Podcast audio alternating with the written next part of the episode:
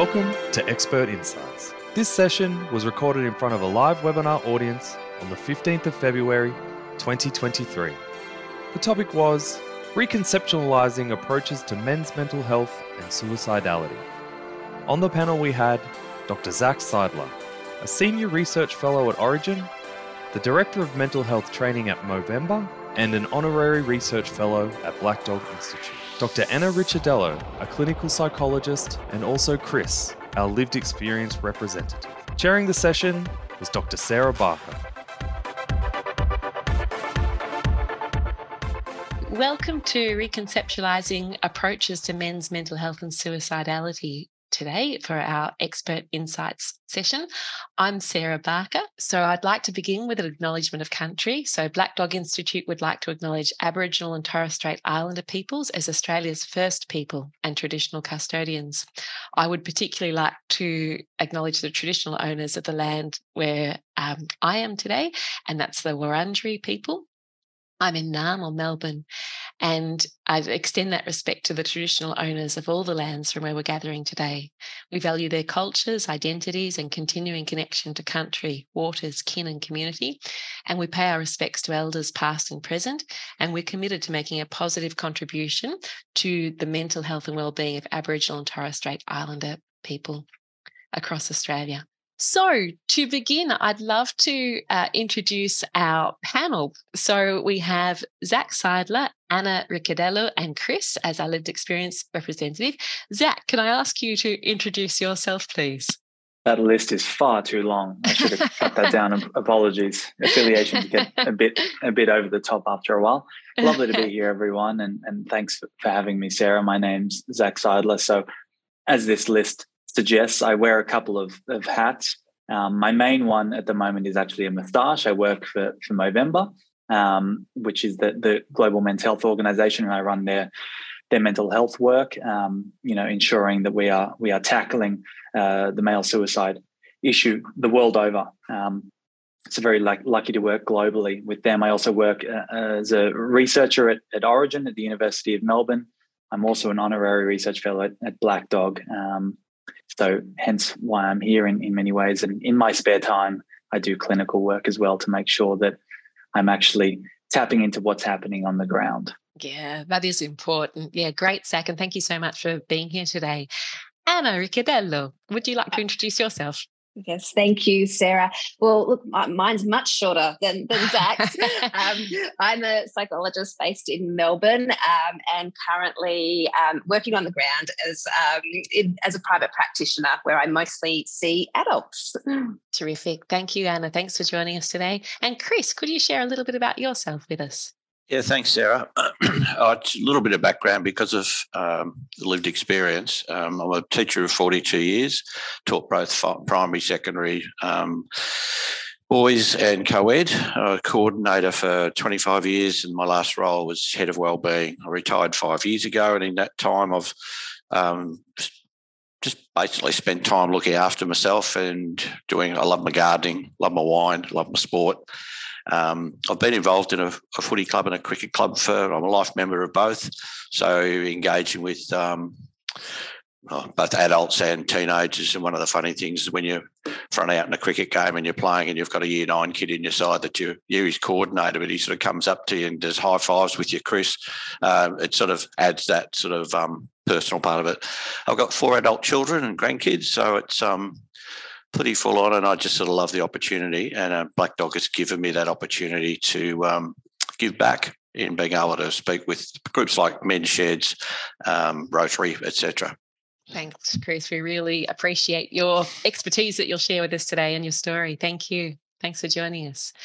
So let's make a start. So Zach, how common are men's mental health concerns in Australia, and which are the most? This is more complex a question than you might think, Sarah. And so I'll start with the simple statistics, which is to say that anxiety is, according to prevalence rates, the most common mental health issue that is experienced by men in Australia. It's about 1 in 5. And that goes up to about 1 in 7 or so when it comes to depression, which is the second most prevalent. Nonetheless, my career has kind of really been focused on getting to the bottom of the fact that there is this this paradox, we call it the gender paradox, between the suicide rates and the prevalence rates of mental ill health. So when you start to look at them, you go, oh, okay. So according to these statistics, men are experiencing far less distress in our community than women are. And then you look at the suicide rates and it's 75% male. And when you break that down, within Australia, that is 7 men a day who take their own lives.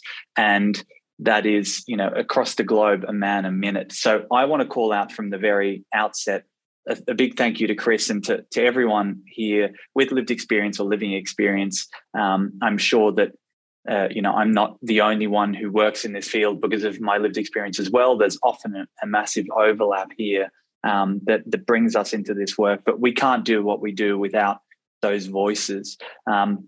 So when it comes to that idea of the paradox, we start to go, is there actually something that we're missing here? Is there a silent epidemic, as we say, in the field? And what's becoming increasingly obvious working clinically is that there are a few different barriers that are stopping men from potentially being diagnosed and therefore are leading to that discrepancy in results. And one of those reasons is help seeking. Men are far less likely to seek help.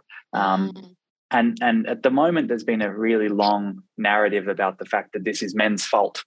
And it's a really, really, really, really unhelpful and deeply problematic stance. And, you know, in no other field do we say, oh, you're the patient, you're the problem. Like that just doesn't happen. So we're working towards ameliorating that. And then the second thing is measurement, which is to say, I've worked, and my colleague Simon Rice created a scale called the Male Depression Risk Scale, which is where if you go in and, you know, anyone who's gone to see a psychologist or a GP or a psychiatrist is going to get an everyday measure when they walk in, an assessment to see how they're doing.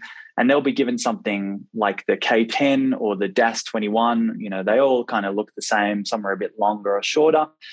And what we see is that when you give most men these scales, they don't actually know what they're doing when they're scoring it. They go, that's not me. I don't experience that. What's hopelessness? What are all of these words? The Male Depression Risk Scale, and there are some others in this field, actually start to include different expressions of distress, being irritability, frustration, anger, violence, substance misuse. When you start to add those in and you give you know, men and women those same scales, you actually start to see parity in the experience of depression, anxiety amongst our community. So it's not that it's not happening; it's that we're actually not looking in the right places. Long answer. Yeah, and it's distress being expressed differently. Yeah. Okay. And there's a lot around masculinity, which we can get into later on. That kind of means that certain behaviours are condoned and others aren't. You know, Chris was talking about the sporting world. You know, Roger Federer is allowed to cry whenever he wants on the tennis, you know, pitch, but it doesn't really allow it in any other setting. So we're working to break that down and allow men more opportunities to you know, reach in and express the vast, diverse experiences that they have. Thanks, Zach. So, Chris, what kinds of things do you think tend to contribute to mental health concerns and suicidality in men? Oh, there's so many. It's a gamut. I'll just pick up on one point that Zach just made then in regards to, you know, Roger Federer being able to cry. If you look at different sporting events, whether it be a success, whether it be a failure, as in a loss, whether it be retirement, I think there's more accepting of that situation, but there is still that general sort of look at males and not showing their emotion because it's just not what you do. But at least it's starting to happen, and I think that's sort of helping with regard to that. The types of issues, I just think male pride's one. Zach mentioned masculinity. It's the expectations that you have. And I look at it in some ways as cultural. And the fact that we are a multicultural society, my dad was Irish, the Irish background, and his sense of the Irish was you had to provide for the family. And Dad went through bouts of depression. He was also a teacher, and I tend to think a lot of that was him holding in those emotions or holding in those thoughts and being the stoic male. We then look at, I suppose, through my teaching experience with regard to different nationalities. You've got your Italians, your Greeks, your Lebanese, the different countries from within Asia that sort of are here as well. And then the latest group to be here is the Sudanese. And we look at issues that the community are facing with regard to their young and creating creating issues for themselves and for their community. And yet, like most issues, we know it's a very small minority of the Sudanese people. So there's each of the other groups I've mentioned. Thanks, Chris. Zach, what does the research say about the things that contribute to mental health concerns and suicidality in men?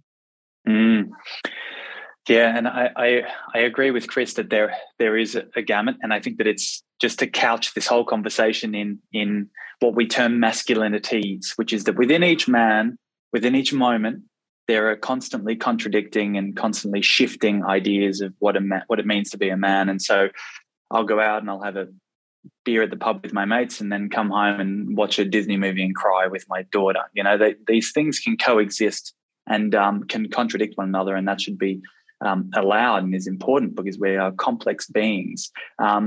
So when it comes to the predictors, I guess, we often talk about, you know, distress and a history of depression, anxiety being around performance and being around this idea of expectations that Chris was talking about. But what often we see and isn't actually spoken about enough amongst men is that there doesn't have to be this ongoing rumination situation, for instance. In fact, what we often find is that situational stresses are the concern for many men, which is that unemployment, relationship breakdown, financial distress, these are tied to these ideas of being a provider and protector. They are directly tied to these stoic, traditional masculine ideals, which are very rigid and can be very harmful. And I think that, you know, the term toxic masculinity is thrown around all the time by the media and is an extremely dangerous term because what it does is it places a blanket, ruling over the fact that being a man and expressing yourself in these ways is fundamentally harmful, rather than there is a time and a place for this stuff. There is a time and a place to be stoic. If you're a firefighter and you're running into a burning building, you can't break down. It's not going to be useful for anybody. But when you come out, we have to find ways to debrief. We have to find ways to express ourselves. And so it's an understanding that these situational stresses that come about can be addressed through seeing someone like Anna or myself. We don't have to have this idea that you need to be bedridden before you come and see it. I don't want to see you when you're at that point. That's the hardest time for us to make any change. And in fact, what it should be, it's that, you know, I am struggling with this situation. I don't have a history of anything necessarily, but there is a spike in my anxiety right now, and it's something that I want to deal with. So when it comes to suicidality, you know, relationship breakdown is the one that jumps to the top in the statistics over and over again. The year following relationship breakdown, men who are divorced, widowed, or single, you know, have far worse mental health outcomes than those who are married. And that's inverse in women. So that's for a whole nother discussion. Wow, goodness, we could do a whole podcast on that. Absolutely. Yeah. And I suppose often a partner is the person's emotional world often. So that makes sense. That's exactly the issue. It breaks down. When the relationship breaks down and many men have not cultivated social connection over time, they do not prioritize friendship. We've done a lot of research and we found that over 40% of guys that we spoke to who are in their 50s and 60s have no one that they can call, no one that they can rely on in tough times. And so loneliness, this loneliness epidemic is real. And it's something that middle-aged men specifically, we're seeing a spike in male suicide in middle-aged men. And we're also seeing a spike in isolation and loneliness.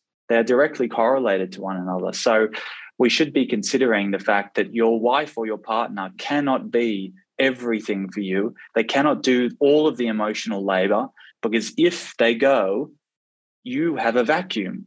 And, you know, they fall back on drugs and alcohol and gambling and all of these pretty dangerous behaviors, when, in fact, having a robust social scaffold around you is the thing that's going to keep you alive. Can I just add a little anecdote within that?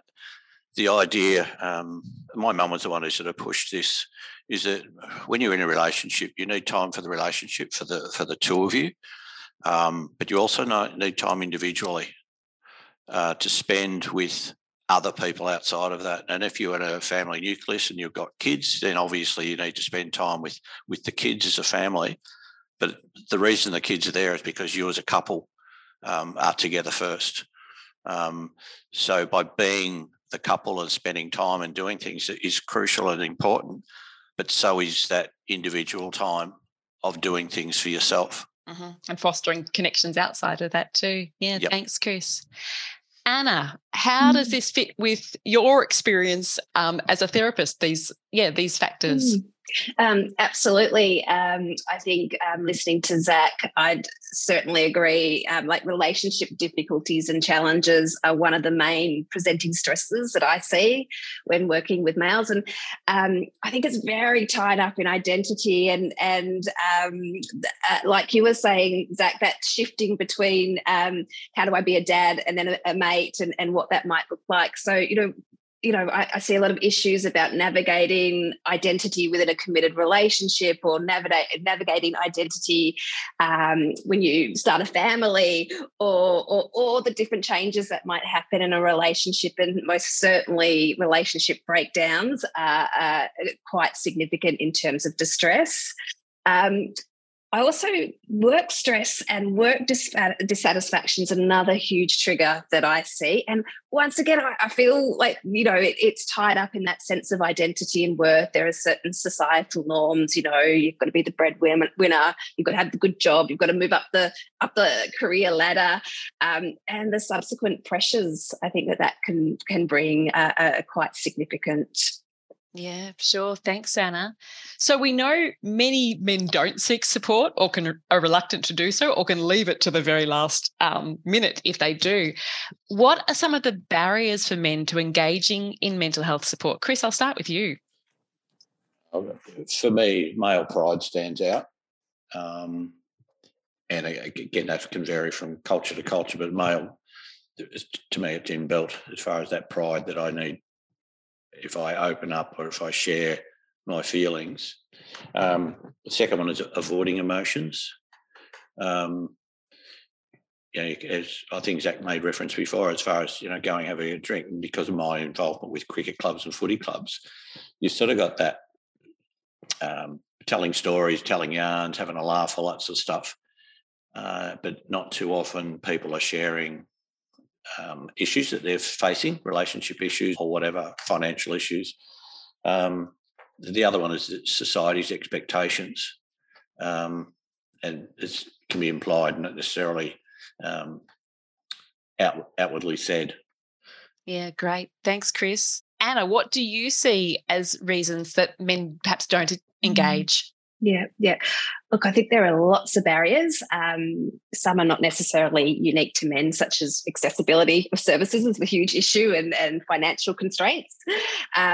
But I do wonder if there's a greater stigma for men to seek support for mental health and wellbeing concerns. And I wonder if that sort of sits with Chris's experience of pride. I also, I think Chris has touched on this as well, that kind of general viewpoint that maybe men have less comfort levels or less language to talk about mental health and wellbeing concerns. And I'm thinking back to that was really interesting what Zach said, that we, the DASS-21, which we use so regularly, or the K10, is that the language isn't picking up the distress. I really wonder if our traditional therapy space is not well suited for everyone. Like, a traditional therapy space is the chair, the two chairs looking at each other, lots of eye contact. Telehealth is the same. We're right there with one another. There's no movement. There's nothing like that. And I wonder if that can be quite daunting or unappealing for some people. And lastly, I do wonder, we know mental health practitioners, the majority of us are women, and I wonder if some men would feel more comfortable if they could readily access male support. There might be some particular issues that they'd feel more comfortable talking to a male support. I know I regularly have women saying, no, I want to see a woman psychologist, and I wonder for males as well if that's a barrier to accessing support. Yeah, interesting point.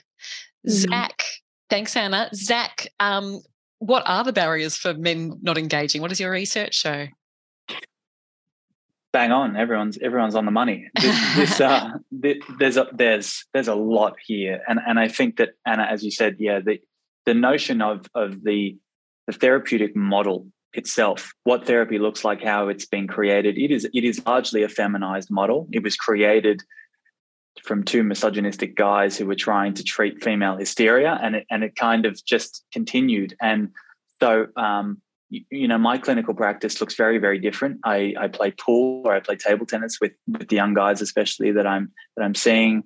I got Rubik's cubes and balls to throw at the wall, and the chairs don't look directly at each other because, as we know, and we talk about this a lot at Movember, shoulder to shoulder activities are much more male friendly than face to face in some instances. It's really important, though, that we don't get caught up in generalizations here, because there are plenty of men who are very good at this, and there are some who have great mental health literacy, who have the words to describe their emotions.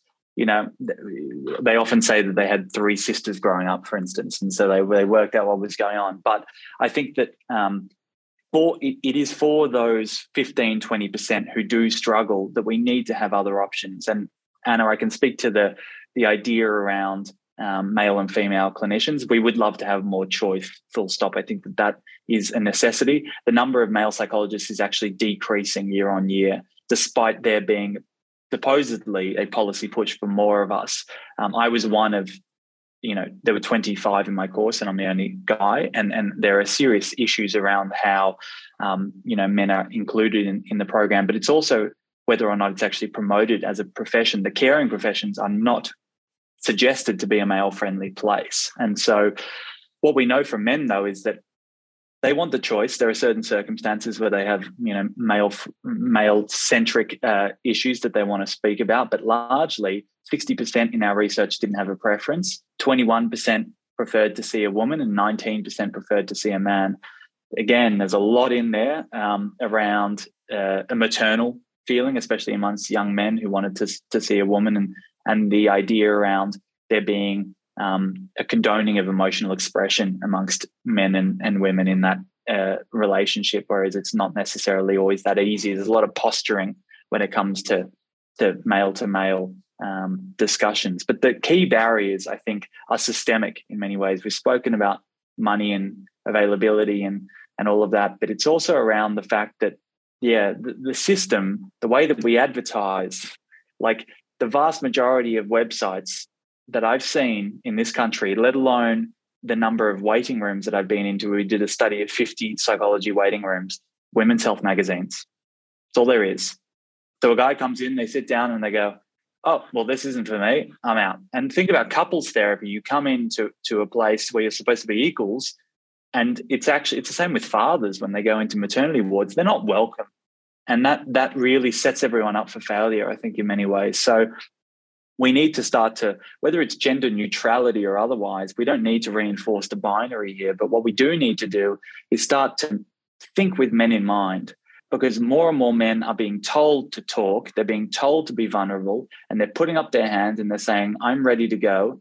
And the system and the practitioners are not ready to listen. And I think that is a serious concern. Yeah, okay. Thanks, Zach. So, Anna, challenges with engaging men in therapy. Yep.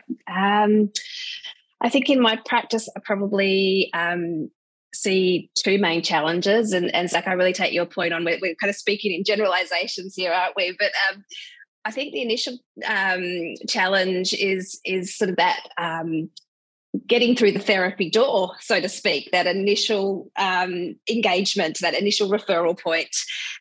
In my practice, I see far fewer men than women. I think it's also really interesting when I reflect on my caseload, both current and historically, men from LGBTIQA plus communities seem to be much more readily to engage in support when compared to cis men. I don't know if that's around certain communities having more openness to accessing support. I'm not too sure whether there's research behind that or not. I think then the second challenge that I've certainly experienced in my practice is keeping men engaged in the therapeutic process.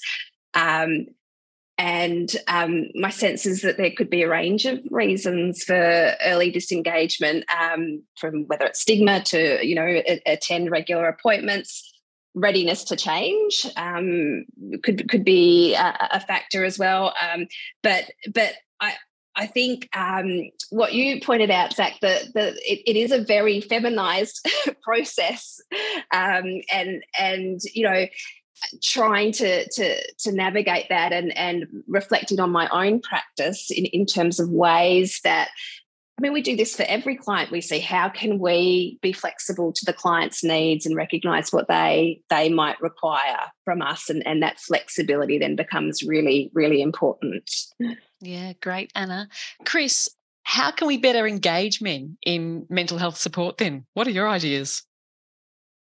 I suppose I reflect on my time as a coordinator at school. Because even though I'm not a psychologist, I still had a number of students coming in, and so be male and female. And so it's really just that ability to engage with them, to listen to them. And I suppose it's sort of that we had a program for boys. It was called Being a Man. We had a number of different programs and people presenters, and that's the stuff by the end we had staff doing it, but we had a program written by Michael Colling, and it was just made such a difference, the content and having the people running it. And it was just for a group of boys. We're talking anywhere between 10 and 15 boys at the one time. So it's that thing of engaging with them. And I also sort of think with my involvement with footy clubs and cricket clubs, because there are certain cultures and there's language used incidentally that coaches are not really aware of.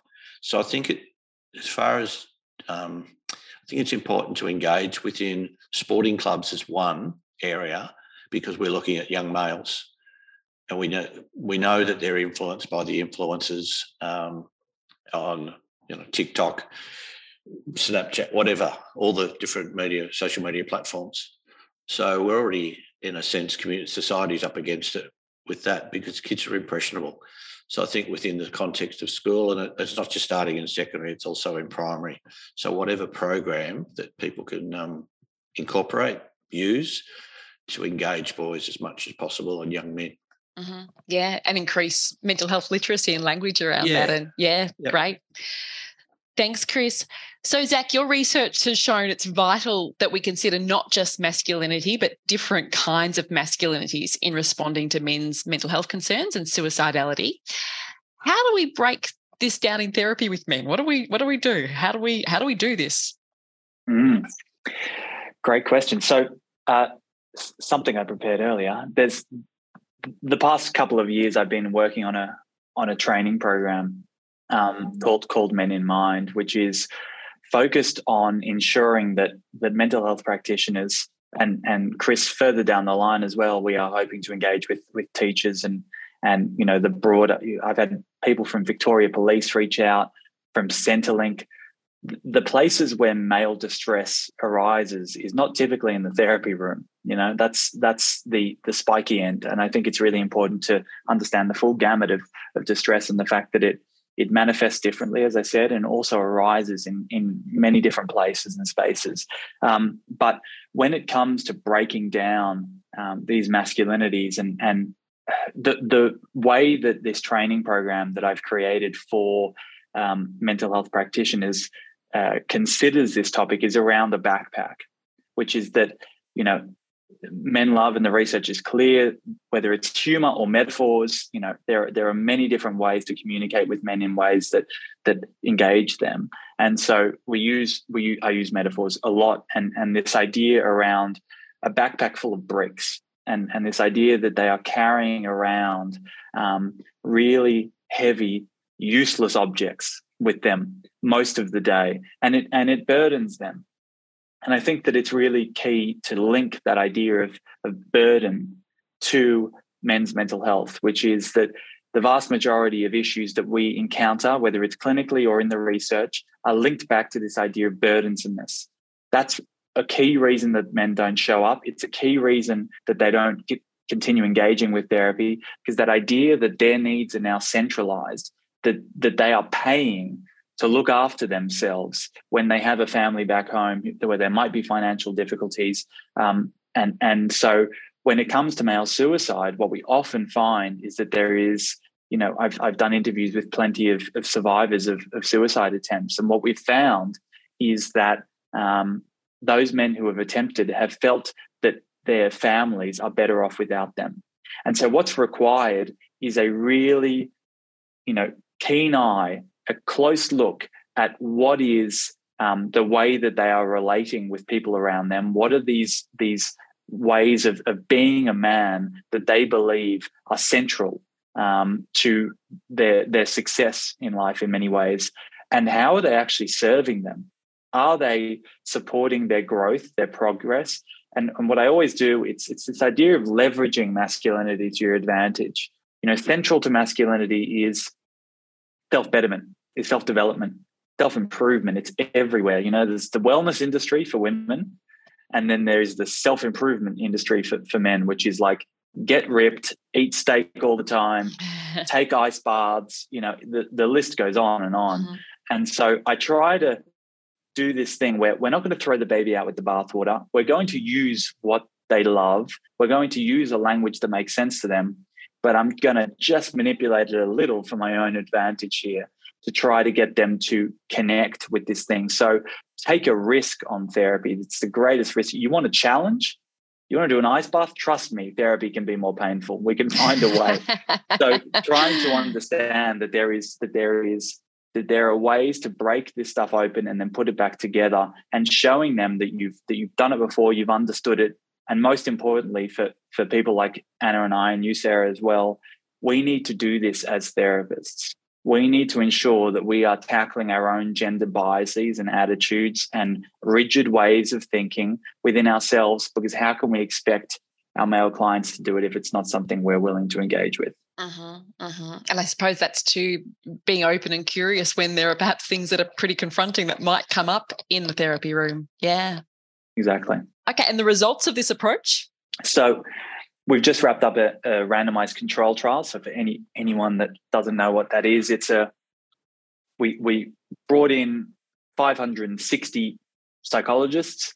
They got split. Some of them got the Men in Mind training. It's 8 hours. It's online. It's really focused on vignettes. It's got a lot of videos about how men want to engage, and we've used real lived experience throughout the whole program. Or some of them went into a control group. So it's like a placebo.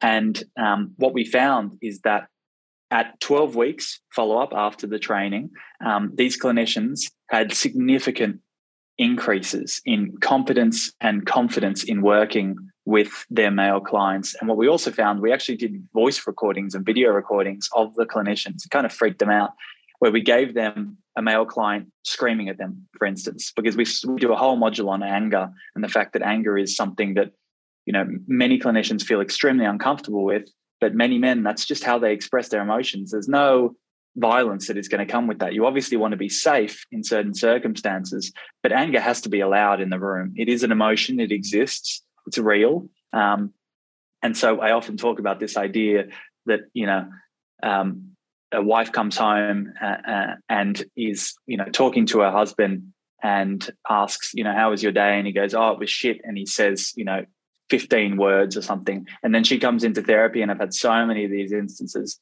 And the wife goes, he never speaks about what's happening for him. He never describes his life. He's never vulnerable with me. And I go, what do you want? What do you want from him? What does vulnerability look like? And she goes, well, I cry once a week for 30 minutes and tell him everything that's going on and pour out my soul. I'm like, well, he just told you how he felt. It was shorter, sure, but he expressed what was happening, and you completely overlooked it. And I think that that's what happens in society and in therapy. We overlook the way that men are expressing their emotions in different ways rather than allowing it. So that is a massive pivot in my answer, but largely the training has been really successful because you know, we've done a review of all of curricula across the country, and no one is integrating gender into their practice. What we do find is that if you look at, you know, any degree, there's going to be this really, really biased stereotyping, which says women experience borderline personality disorder, men experience ADHD, and it's like, well, that's helpful. Yeah. Not. So we need to get to the point where we've got a really nuanced discussion that there are heaps of different men who are going to come in to see you. And if you sit down and expect something from them, that is what they will give you. When in fact, we should be opening up those lines of communication. And the key to creating Men in Mind was stop assuming and start asking. And that's what we need clinicians to do. Great. Thanks, Zach. So, Chris, there have been times when you've sought support for your mental well-being. What was your experience like of this? I'll put it into categories. The fact that, first of all, I went through a marriage counsellor, and then the second time was through anxiety when I was sort of mid-years of teaching, and that was with Catholic Care via school. And then the third one was the severe anxiety, depression that I experienced when my last stint of teaching. To me, as far as gender, it doesn't matter because I've had male and female. Also working with a number of psychologists within schools, whether it be a boys' school or the co-ed, people are, as far as their strengths in being able to be that role of the psychologist, it's just really important, and I see that. I think it's more about the issue that you're dealing with. And also feeling validated.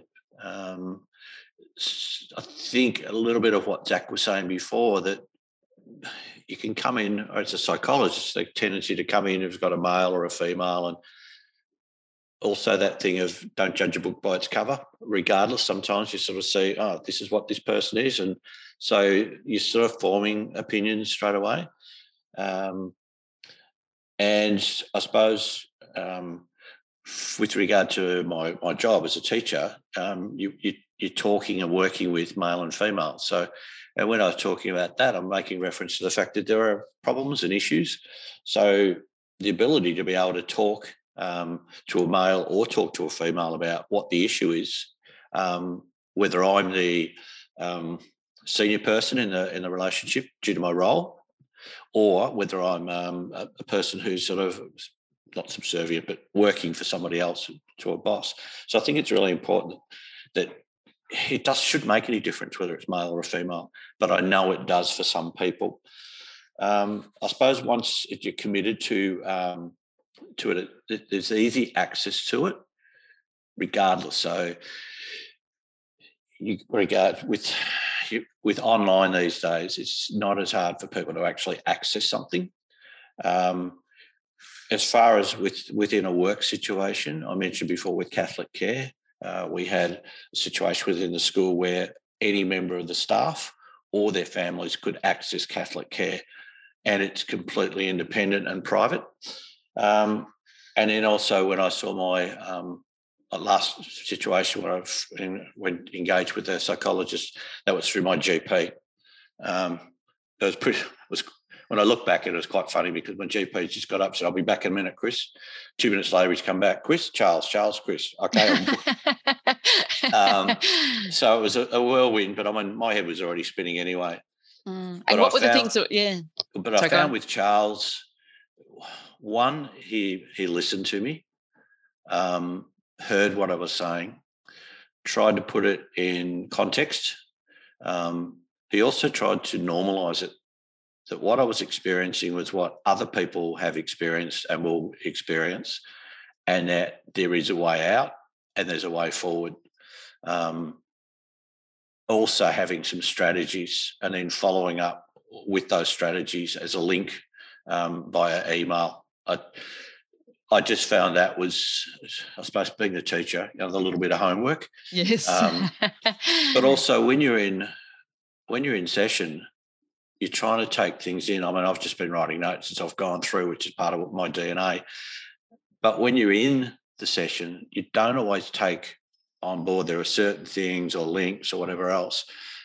So having that follow-up email of putting that in information there, even if it's just dot point for the strategies, it helps because it sort of knows that you've been, it's not just that 45 minutes or hour session. The psychologist has thought about you afterwards as well to follow up with that. And I'll just add there, one of the things that I think is important is that psychologists, if people may, fall through the traps or don't re-engage for a session, that sometimes just by sending them an email, doesn't have to be anything too elaborate. It's just offering support and saying, we're still here, and if you tried this, I hope things are working out. Please reach out if we can help at all. So that might help that. So if men do disengage, just help show that care and show that, yeah, there's that interest and, other possibilities maybe, other links or things they could, continue with. And it could be part of what you were doing within the session, but even if they, I suppose what I'm getting at is if they don't re-engage and you may have booked in another session or whatever, and as a psychologist, psychiatrist, you feel there is a need, that you're at least putting your hand out where you're offering that support. Sometimes there are people who need that. And I just know within my role as coordinator, you knew you had to catch up with certain kids. They won't come back to see you. So it's trying to find a way of re-engaging and just checking in with them and say, yep, I still care. Yeah, great. Thanks, Chris. Yeah. So, Zach, your research has highlighted a strong need for gender-sensitive interventions and male-centred treatment styles, and there are some compelling findings about what men respond better to in therapy. Can you walk me through some of this research and some of these treatment styles?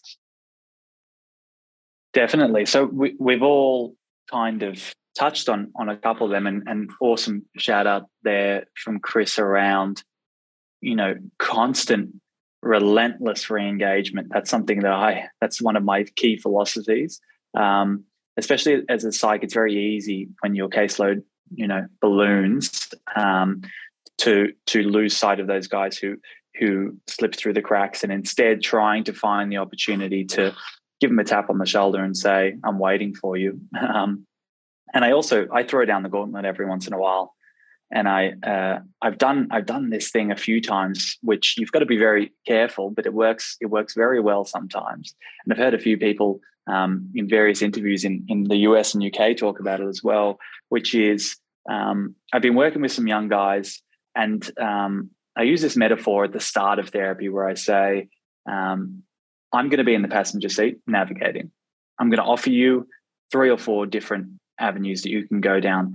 Some of them will be shorter, some will be longer, but you are in the driver's seat, and you can decide if you want to reverse, you can decide if you want to go down a short road or a long road, and sometimes you'll plow into a tree and you'll just do that for the sake of it. And so I say that at the start, and then come, you know, session 5, there'll be plenty of you know, 20-year-old guys who will be clearly not giving anything, and so what I say to them when I've got a good enough relationship, and I think that that's really key, and I'll get back to that in a second. I'll say, you know, that this is a really important space, this is a very important time for you, and I believe that you are capable of doing more here. And if this is not the right time, then you need to tell me, because there are men knocking at the door waiting to see me. And this is a waste of everyone's time, and it's a waste of your money. So either get over this or we're done. And the frankness, and I think that being blunt and calling shit out when it needs to be called out has worked. And this is the thing: there are some men, and there are plenty of men, who require that type of motivational coaching. And then there are some who require a soft touch. And this is what I meant about the differences between them. And that's the nuance of a psychologist, hopefully, to be able to read the room and know the difference. But the first thing to call out is around those first few sessions, which is my research is really focused on the idea of orientation and education, which is that many men come into this environment, it's very foreign to them, and they'll naturally do a lot of nodding and, yep, that's good. And they won't ask that many questions. There's a lot of research to show that men will ask a third the number of questions as women in any clinical experience. And that's despite the fact that they come out and you do the research with them and they're like, I had none of my needs met. And it's like, okay. And so we talk about male pride. We can talk about whatever we want there as a reasoning for that. But that means that we have to do a lot more work as clinicians. And whenever I talk about psychoeducation, which is those key components of what are you about to take part in here, every clinician says, I do that with everyone. And I say, well, you're going to have to amplify it. You're going to have to turn up the volume, because many men require a much longer discussion with them about what is this therapy that you're doing, how much is it going to cost me, and how long am I going to be here, and when will I know what progress looks like, and how often do I need to come, and is this witchcraft and wizardry? And there are so many different things that require a long term engagement around some of those components. What we tend to do, and how we're trained as psychologists, is to jump into assessment and get our clipboard out. I haven't used a clipboard in 7 years. I don't write any notes during session. I'm here. I'm yours. I will give you my attention. Anything. Firstly, I can't read my own writing, so what's the point? And secondly, I'm either gonna be there and I'm gonna engage with you, and I'm gonna remember what you've said more than I am 3 words that I've written down. And so I think that we need to reduce the angst that many clinicians hold, and actually place themselves in the room and go, we don't need to tick the box of how many symptoms they've got. We need to actually realize that you have a very short window of opportunity here to engage with these guys. You may be the first and last person that they are willing to see, before crisis hits. So don't stuff it up. And it's not a pressure. It is an opportunity. It's something to be said for the fact that they are in the door, and they may not be fully motivated, but they got there. And so mold around them, give them what is required at first, make them feel comfortable. Don't tick any boxes. Talk about the footy. Who cares? Like, there's no necessity to drill into their childhood trauma in the first 60 minutes, despite our deep curiosity as clinicians. Give up control and go to the guy. Why are you here? What do you want from me? What makes you deeply uncomfortable about this? Have you done this before and had a crap time? We need to just spend time getting to know each other as human beings, because across the 550 guys I spoke to last year in this survey, all of them said, I was treated like a human being, and they expressed themselves not as a robot in a lab coat, but as someone who is willing to self-disclose when it was necessary, and was willing to actually connect with them on a human level. Yeah, great. Gosh, that's great to reflect on all of those and what we can bring as clinicians. Yeah, excellent. Okay, so based on your research, you're advocating for this different way of approaching men's distress. The Men in Mind training, can you tell us a little bit more about this, which clinician groups can access it, how to, for those that might be interested in our audience? For sure. So it is about to be made available to everyone in Australia. We're just wrapping up and sending out the results to this journal, but we have a sign-up page, which is meninmind.movember.com or movember.meninmind.com.